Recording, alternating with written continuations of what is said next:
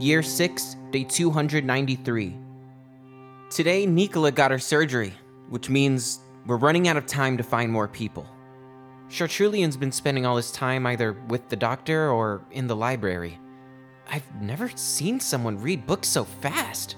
Like two big ones a day with time to spare. But when he's doing that, he can't really be bothered.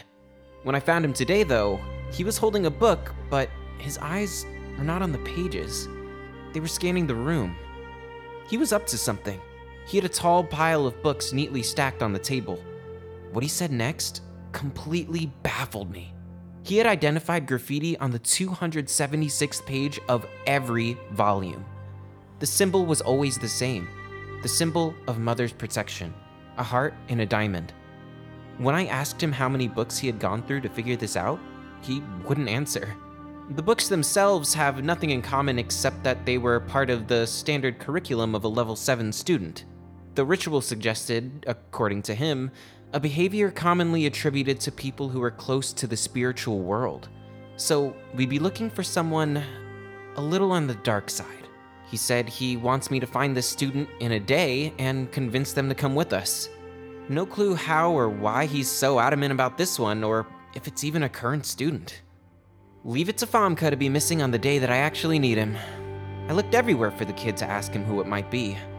Luckily, though, Chartrulean seemed to be a step ahead in his little game. He showed me a book and said that if this student was following the curriculum like he expected, that particular book would be the next one on their list. So I put it back on the shelf, sat a ways away, and just camped out, hoping someone would come and get it. I was probably there for hours, and it was starting to get really dark. Everyone else basically left, and then I saw a light moving through the stacks and heard talking. It was a girl, and she was talking to herself. Sure enough, she went right up to the book and took it off the shelf. I guess all the anticipation got the better of me, and I yelled, Hey! without thinking. The girl took one look at me and was off like a flash, and she dropped the book. I grabbed it and tried to go after her, but she was nowhere to be found. I don't know how to tell Chartrulean that I blew it. I'll try again tomorrow, but I'm not keeping my hopes up. This girl, however interesting, seems to have a lot going on, and I don't know if going to Simatu is going to be in the cards. Maybe I'll at least find Famke. Year 6, day 293. Well, I found Famke tonight. I can't tell if I really like the kid or if I want to kill him. Turns out, he was avoiding me on purpose and waiting until I got desperate. Well, it worked. I'll have to worry about telling Chartrulean that he's tagging along later. My priority is finding the girl. Famke claims he knows who she might be. Says she's not a formal student, but a resident auditing the seventh years. She apparently works in deliveries and stays in the lower floors of the seminary with the staff. I'll take her the book tomorrow. Sorry these are getting so short. I'm really tired nowadays. The whole ordeal has been super exhausting. Not sure who that apology is directed toward, but whatever. So that didn't go over well. Famke was right. I learned her name is Hamina. I was able to find her, making deliveries about the campus. But at the sight of me, she was quick to demonstrate that she was a head taller and quite a bit stronger. She pushed me down and accused me of scaring her on purpose, of harassing her. I tried to get a word in, but it didn't work. That girl is a wild one, almost completely feral. She has a long face and this really crazy, light colored hair that you don't see much of anymore. She might as well be a ghost herself. In a weird way, my heart goes out to her, and I want to help her somehow.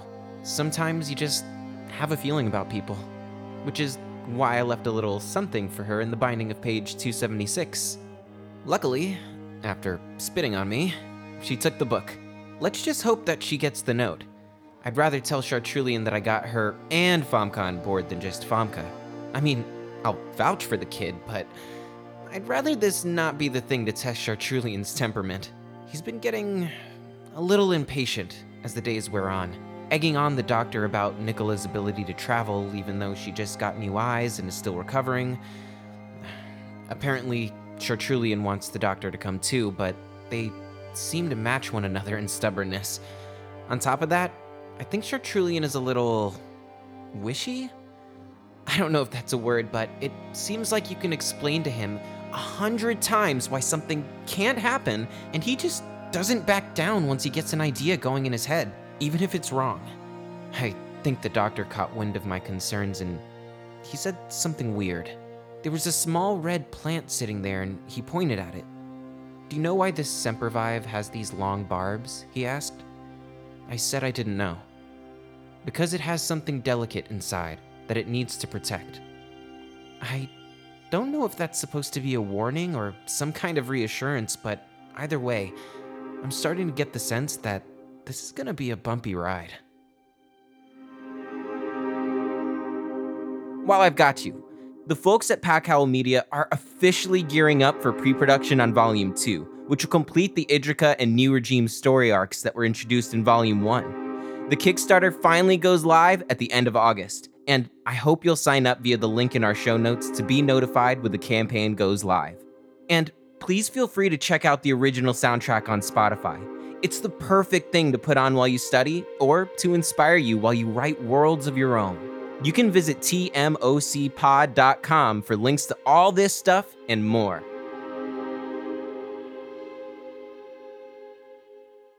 Do you know who you look like?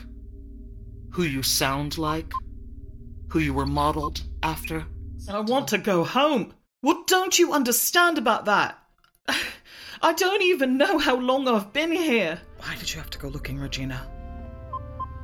Why couldn't you have left well enough alone?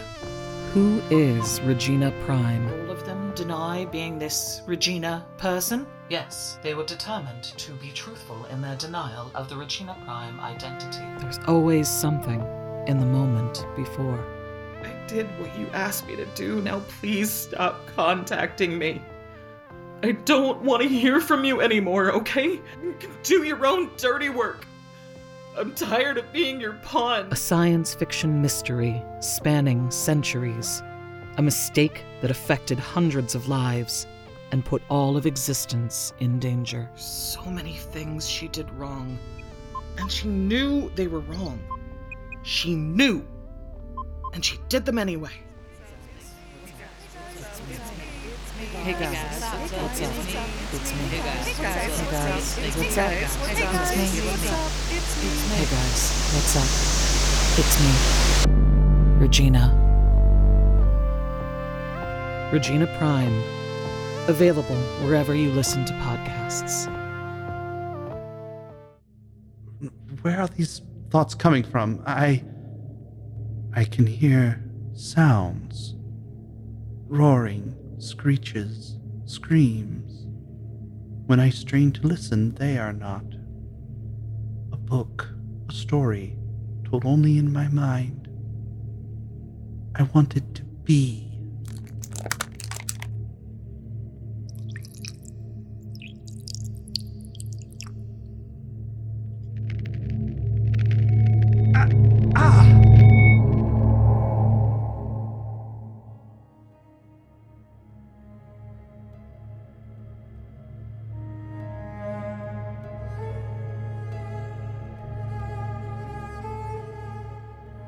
What you just heard was a clip from our first episode. Syntax is an upcoming horror audio drama following the adventures of Silas Caldwell and a team of scientists exploring strange and terrifying worlds. The prologue releases on March 17th, and our first two episodes release simultaneously on March 31st, with new episodes every other Thursday. Dare to enter the breach and embrace the unknown.